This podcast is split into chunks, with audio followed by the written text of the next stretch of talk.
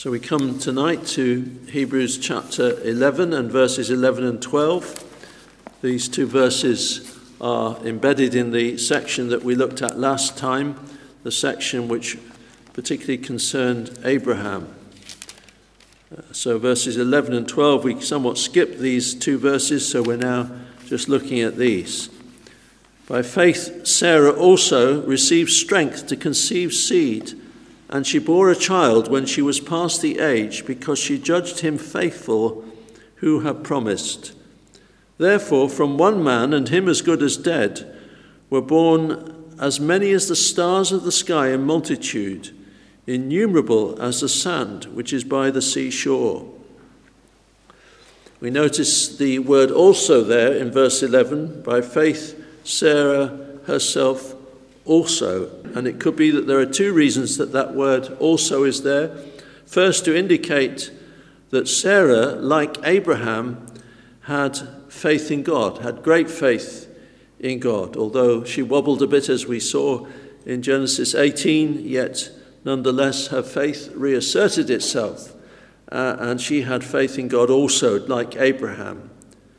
But it could also mean, the word also there, simply that Sarah, like Abraham, was part of this promise of a seed, of a child. In a sense, it was a promise to them both because both were necessary, uh, naturally speaking, for that promise to be fulfilled. And it does remind us that they were indeed a godly couple, a couple who uh, we would say today a Christian couple, although, of course, that's uh, somewhat Old Testament, it is an Old Testament era we're thinking of here. But they were an equal yoke and mutually were disciples of the Lord. And just as an aside, uh, how important that is. Of course, there are some of God's people who are called to singleness, but those whom He leads into marriage, how important it is that that marriage partnership is, is a, an equal yoke and a mutual discipleship of the Lord. One reason I chose hymn 359 to start our service is that many people believe this hymn was written by Charles Wesley not so much for the Christian fellowship, but as a commemoration of his marriage to Sarah, to Sally, eh, his wife. Uh, and when you look at the words, you realize that it could indeed bear that interpretation. For example, verse 3 Then let us ever bear the blessed end in view and join with mutual care to fight our passage through and kindly help each other on till all receive the starry crown. There are two very nice verses that are left out of Christian hymns. Let me just read them to you. And again, we think of this in relation to Christian marriage and what an encouragement and help this is to us to think of it in that context. Why hast thou cast our lot in the same age and place? And why together brought to see each other's face, to join with softest sympathy and mix our friendly souls in thee? Didst thou not make us one, that we might one remain, together travel on and bear each other's pain? Till all thy utmost goodness prove and rise renewed in perfect love. I'm sure you'll agree with me, it, could bear that interpretation. And they had, Charles and Sally Wesley had a supremely happy marriage, even though she suffered very early in their marriage from smallpox, which disfigured her uh, permanently afterwards. Was an example to us of faithful uh, love one to another. Well, coming back to Abraham and Sarah, Abraham and Sarah had to wait long for Isaac. And in Genesis 15, and uh, Stephen preached on this not too long ago, we saw how the Lord answered Abraham and made clear that his steward Eliezer was not to be the one uh, to, uh, to be the inheritor of Abraham's uh, heritage. He was not to be, as it were, adopted. Uh, and we saw that in Genesis 16, both Abraham and Sarah, in a sense, conspired together to try and jump the gun. And Abraham had Ishmael by Hagar, but neither Eliezer nor Ishmael could be the promised seed. The promise was to Abraham, and as the writer here in Hebrews 11 says, Sarah also, and only to them for the promised seed. Sarah was crucial to the promise, uh, crucial to the Abrahamic covenant. And again, just to draw out another quick lesson, it reminds us that there are no shortcuts with God. Uh, God doesn't permit us to go shortcutting to his uh, will. Remember how the devil tempted Jesus to shortcut his way to glory by bypassing the cross, offering him the kingdoms of this world, offering him to become someone admired as a miracle worker uh, by throwing himself off uh, the temple and the angels of God catching him. And it was all an attempt to get him to shortcut uh, God's will and promises. And we need to learn here from Abraham and Sarah that this is not the way. Well, Genesis 17, 18, and 21 give us all that we know about the narrative of what happened. We know that Genesis 17 is a, a, restatement of the Abrahamic covenant, which we find in more than one place earlier, particularly in Genesis 12. And God in Genesis 17 promises to Abraham that he will make him the father of many nations. And in, that, in regard to that, he changes his name to Abraham, which means father of many nations. In Genesis 18, God renews this promise to Abraham, and he does it deliberately in the hearing of Sarah. Sarah, who's listening in as she hears this promise, uh, and she's listening in at the tent door, uh, she, she doesn't find it easy to believe it. And she laughs within herself that she, who is so old, something like 90 years old perhaps, should be able to have a child. And the Lord says, Did, You shouldn't laugh because nothing's too hard for the Lord. And Sarah is frightened uh, and she denies it, but God says, Yes, you did laugh. But then in chapter 21, we read that the Lord visited Sarah as he said. And if we combine what is said here in Hebrews 11, we realize it was by faith that she received strength to conceive seed. In other words, her hesitation to believe was just temporary. And we therefore can surmise that it, by Genesis 21, she was believing God for the fulfillment of this promise. And she conceived and bore Abraham a son in his old age. And he was named Isaac, which means laughter. And we can see that this motif, this idea of laughter, God turns it around in a, a wonderful way. Now it's not the laughter of unbelief, but it's the laughter of sheer delight. God, says Sarah, has made me laugh, and all who hear will laugh with me wonderful way in which God has turned it around. And we see the immense generosity of the Lord in the way in which he assesses Sarah here in Hebrews 11.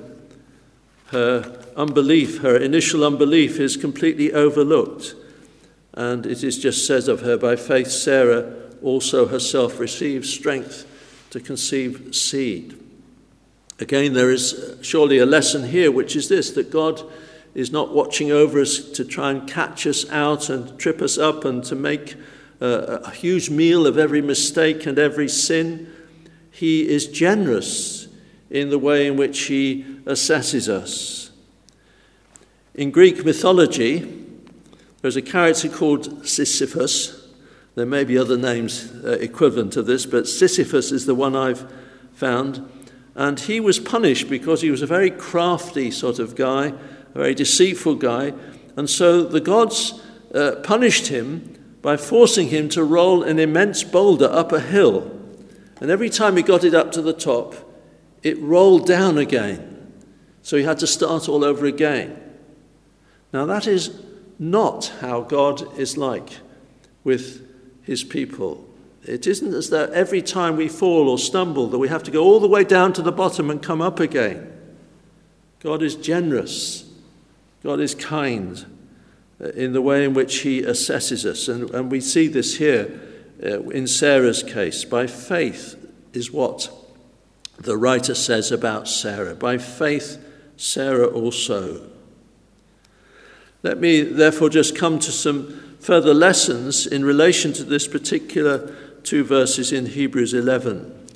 And the first lesson is an obvious lesson, but one that we do again need to, to just take on board that faith doesn't remove our need as Christians to engage properly in the ordinary responsibilities of life. Faith doesn't remove our need as Christians, if we're Christians, to engage properly in the ordinary responsibilities of life. They'd had a tremendous promise here. God had said, In your old age, I'm going to give you the child which you long for, perhaps which you stopped praying about, but I'm going to give him to you. But as we understand, God never gave them a promise of a virgin birth. There's only one virgin birth in the scripture, that is, of our blessed Lord Jesus himself. And although clearly there was a supernatural element, more than a, a supernatural, more than an element of the supernatural in the birth, in that he strengthened Abraham to, to have seed, he strengthened uh, Sarah to conceive. There was clearly something directly supernatural about that, but in every other respect, the birth was natural. There was the natural mixed in, in the process of conception, in the development of the embryo, and in the birth of the child. And it was all part of that process of living together as man and wife. Sarah and Abraham as a loving married couple. In fact, their example is set before us in the New Testament in 1 Peter chapter 3, where in verses 5 to 7, uh, Peter says this For in this manner, in former times, the holy women who trusted in God also adorned themselves, being submissive to their own husbands, as Sarah obeyed Abraham, calling him Lord, whose daughters you are if you do good and are not afraid with any terror. Husbands likewise dwell with them with understanding, giving honor to the wife as to the weaker vessel, and as being heirs together of the grace of life, that your prayers may not be hindered. And so they're held aloft to us as a married couple, Sarah reverencing Abraham as her husband for God's sake, and her husband, Abraham, giving honor to his wife as the weaker vessel, heirs together of the grace of life, both of them living in gratitude to God for the very fact that they were alive in God's world, living as a married couple. And that was all obviously intensely bound up with the fact that Isaac was to be born. We shouldn't just think of Isaac just kind of coming like uh, a baby being delivered in a stork, by a stork. No, it was part of that married life that they had together. And isn't this true of faith? Faith, as it is exercised in the Christian life, is part of living in this world, in the ordinary duties of life. And we read about that in the New Testament. We read about the need for husbands to love their wives, for wives to be submissive to their husbands, for children to be obedient to their parents, for employers to, to care for their servants, and servants to obey their masters, and so on. And we're to be obedient to the state uh, and we're to render to each one their due in terms of taxes and honor where they're due. And there are many, many duties. And our faith is exercised and our faith is expressed within that context. You see, we're not yet in glory. We're not yet out of the body and out of this world, this, this fallen world, and yet this world which God made and God upholds, we're not yet out of this particular context. And it's in this context that we are to engage in faith, but that doesn't mean that we stop engaging in the proper responsibilities of life. It was quite a temptation in the days of the New Testament to live like that, to make that mistake. We have the example of the church at Thessalonica that were so convinced, and rightly so, of the second coming of Christ that many of them had actually stopped working. Many of them had stopped employing, uh, uh being in employment and earning money. And the Apostle Paul has to say to them, Look, if, you don't, if you're not going to work, you can't even eat. You mustn't eat. Of course, that was a, a slightly hyperbolic expression. What he was saying is, You must work. You must uh, honor God in this way. And to do anything otherwise is to be unruly, as he puts it. You see, they, had just, they were just thinking in terms of faith uh, and that particular dimension, and they've forgotten it's faith in a fallen world, in the context of the duties of life. So that's the first thing we can uh, derive from this passage. The second thing we can derive from this passage is that for Sarah, for Abraham too, and really for Christians generally, one of the major ways in which faith works in our experience within the context of living in this world, one of the major ways in which it works is to the leading to the impartation of spiritual strength. You see, it's put like this by faith, Sarah herself also received strength to conceive seed. And she bore a child, which must have been exhausting for her at her age, when she was past age because she judged him faithful who had promised. Now, we could say, of course, she needed strength. Physically, medically speaking, she needed strength because of her age. But I believe it is a, a, wider point than this.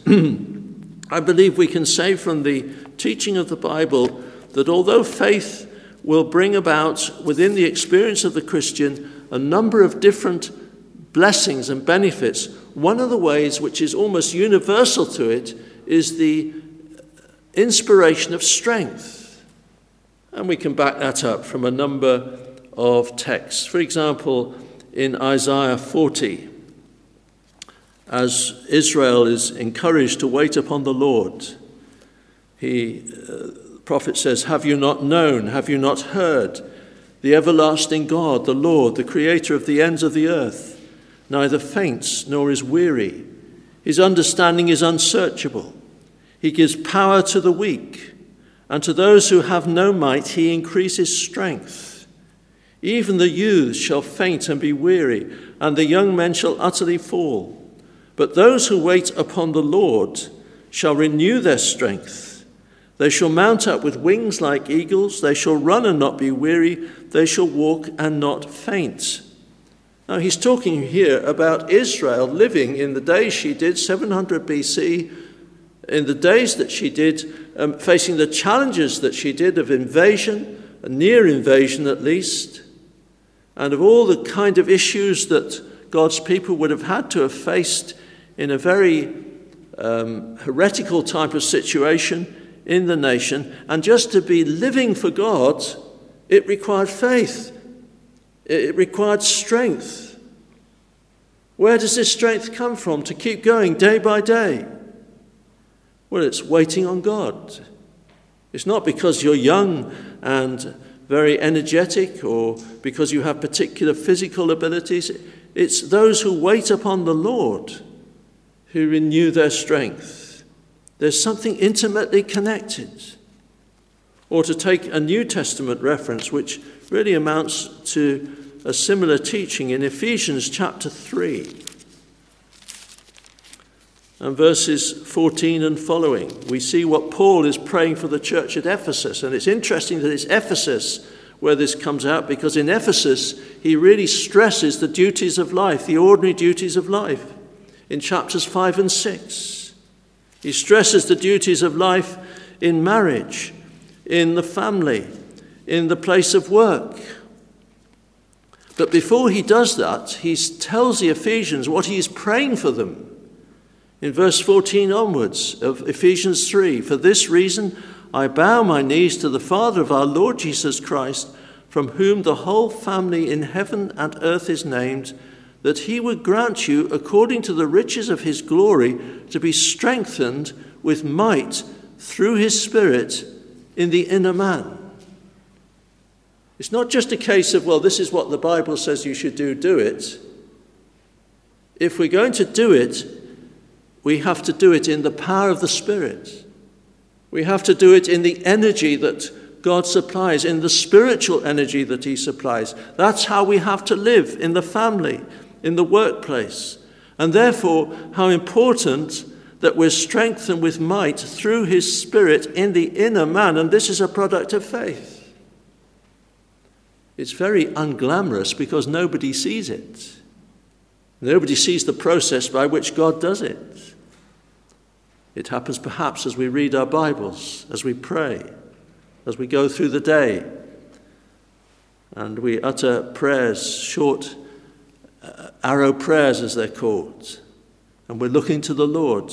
And yet in our hearts there is this strengthening and the strengthening continues that Christ may dwell in your hearts through faith, that you, being rooted and grounded in love, may be able to comprehend with all saints what is the width and length and depth and height, and to know the love of Christ, which passes knowledge, that you may be filled with all the fullness of God. You see, there's a whole dimension of spiritual experience here, and we need strength to, to experience it and take it.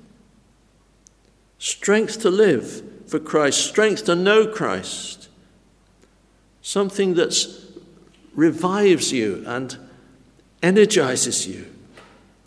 I have to say, I think it's uh, that it's better felt than told. When you read Christian biographies and so on, you realize it's better felt than told. So that's the second lesson. Faith, firstly, faith doesn't need, remove our need to engage in the ordinary duties of life. Secondly, faith leads to the impartation of spiritual strength. Thirdly, we realize from this passage much more than we realize may well result from our exercise of faith. There may be much more at stake than we realize. I think you could say this is probably the case with Sarah. She knew the promise that God would give Abraham a seed. She knew that God was going to bless the world through this seed, she would have heard about that covenant. But when we read on in verse 12, therefore from one man and him as good as dead were born as many as the stars of the sky in multitude, innumerable as the sand which is by the seashore. We, we got here two pictures of the immense multiplication of the seed of Abraham, like the stars in the sky like the sand on the seashore. It's a picture of something you cannot count, it's immense. The implications of Sarah believing God and through faith having strength imparted to her to conceive the seed, it brings us to this astonishing fact that if Abraham was the father of the, the church in one sense, Sarah was the mother of the church. She was the mother both of physical Israel and also the mother of all the faithful, from one perspective. The product of her faith, the result of her faith, reaches right up to heaven. It brings in not only physical descendants, the nation of Israel, but also spiritual descendants. And the point is a general one. Who knows where your faith and my faith may fit into the path that God is leading to revival and blessing and the extension of the kingdom of Christ. Consider well, let us consider well before we draw back in unbelief, because it's not just us, but it's all that God will do through us. And as a result of our obedient faith that is at stake. Then, fourthly, all these heroes of faith were serving us. I think it really comes from the point I've just made. They were serving us in that they prepared the world for the coming of Christ. This uh, thought that there was so much at stake, that there was so much blessing going to come from the obedience of faith in their lives. Uh, and as the writer to the Hebrews makes clear later in this chapter, in verse 39, it was for our sakes as well as their own. Verse 39 And all these, having obtained a good testimony through faith, did not receive the promise, God having provided something better for us that they should not be made perfect apart from us. They didn't receive, but they were ministering to us and for us. Or in 1 Peter chapter 1 and verses 11 and 12, speaking of the prophets who prophesied, the Spirit of Christ was in them, and they prophesied, they indicated uh, the sufferings of Christ and the glories that would follow. To them it was revealed that not to themselves, but to us, they were ministering the things which have now been reported to you through those who have preached the gospel to you by the Holy Spirit sent from heaven, things which angels desire to look into. Ministering to us the things which are reported to us. Ministering the gospel to us. Ministering the word of God and the blessing of God to us.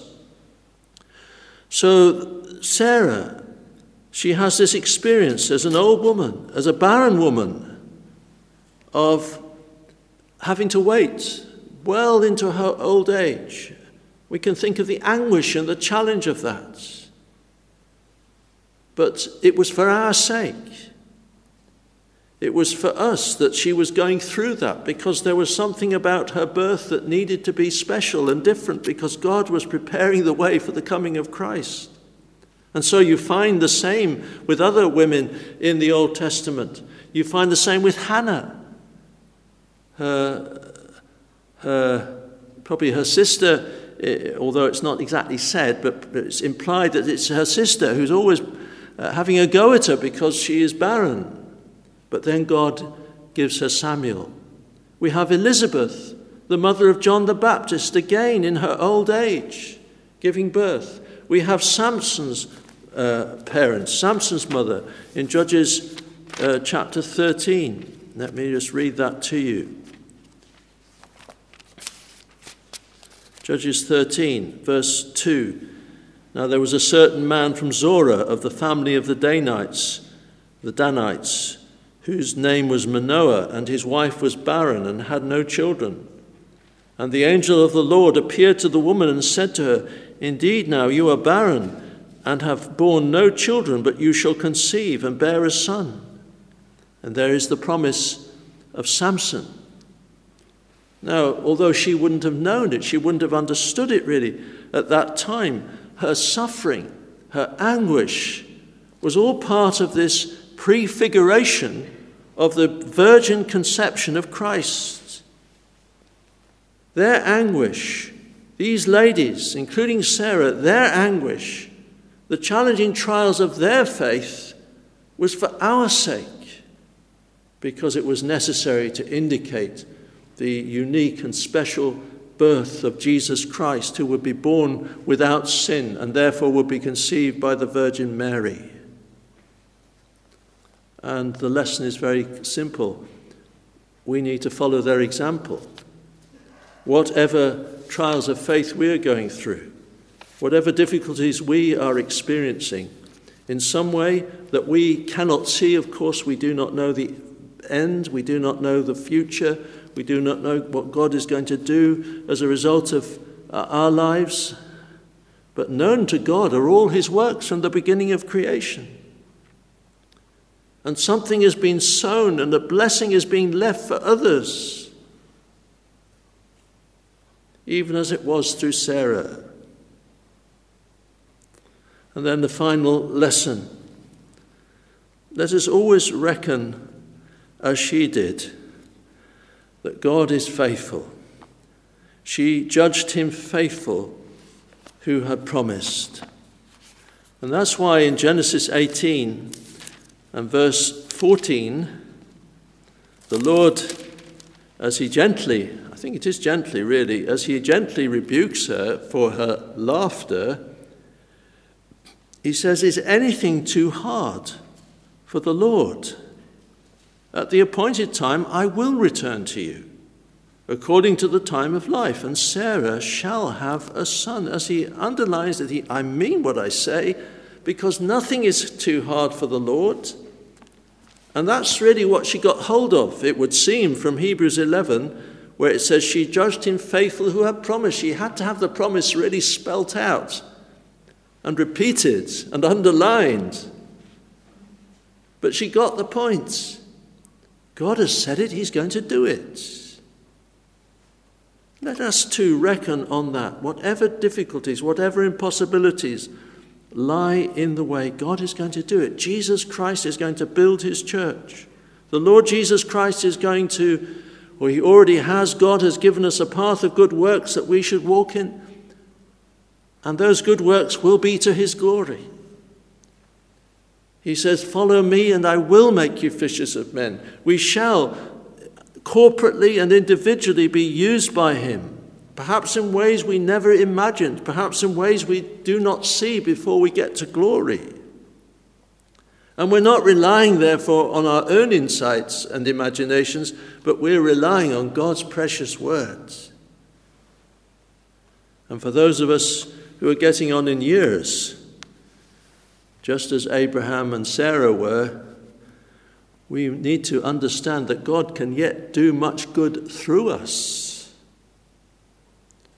The total impossibility that we find in spiritual work, the impossibility of people's hearts being changed, the impossibility of people being impacted with the gospel, the impossibility of spiritual blessing going to others. It's all impossible, of course. It's impossible with man. Because only by the Spirit of God can people be born again. Only by the Word of God can they be regenerated. But it's possible with God. That's the point. And that's where Sarah got the point. She got the point that she was judging him faithful who had promised. Therefore, from one man, of course, the, the primacy here is given to Abraham, but she's part of it. Therefore, from one man, and him as good as dead, were born as many as the stars of the sky in multitude, innumerable as the sand which is by the seashore. Brothers and sisters, the exhortation is clear. We must have faith in God. Have faith in God.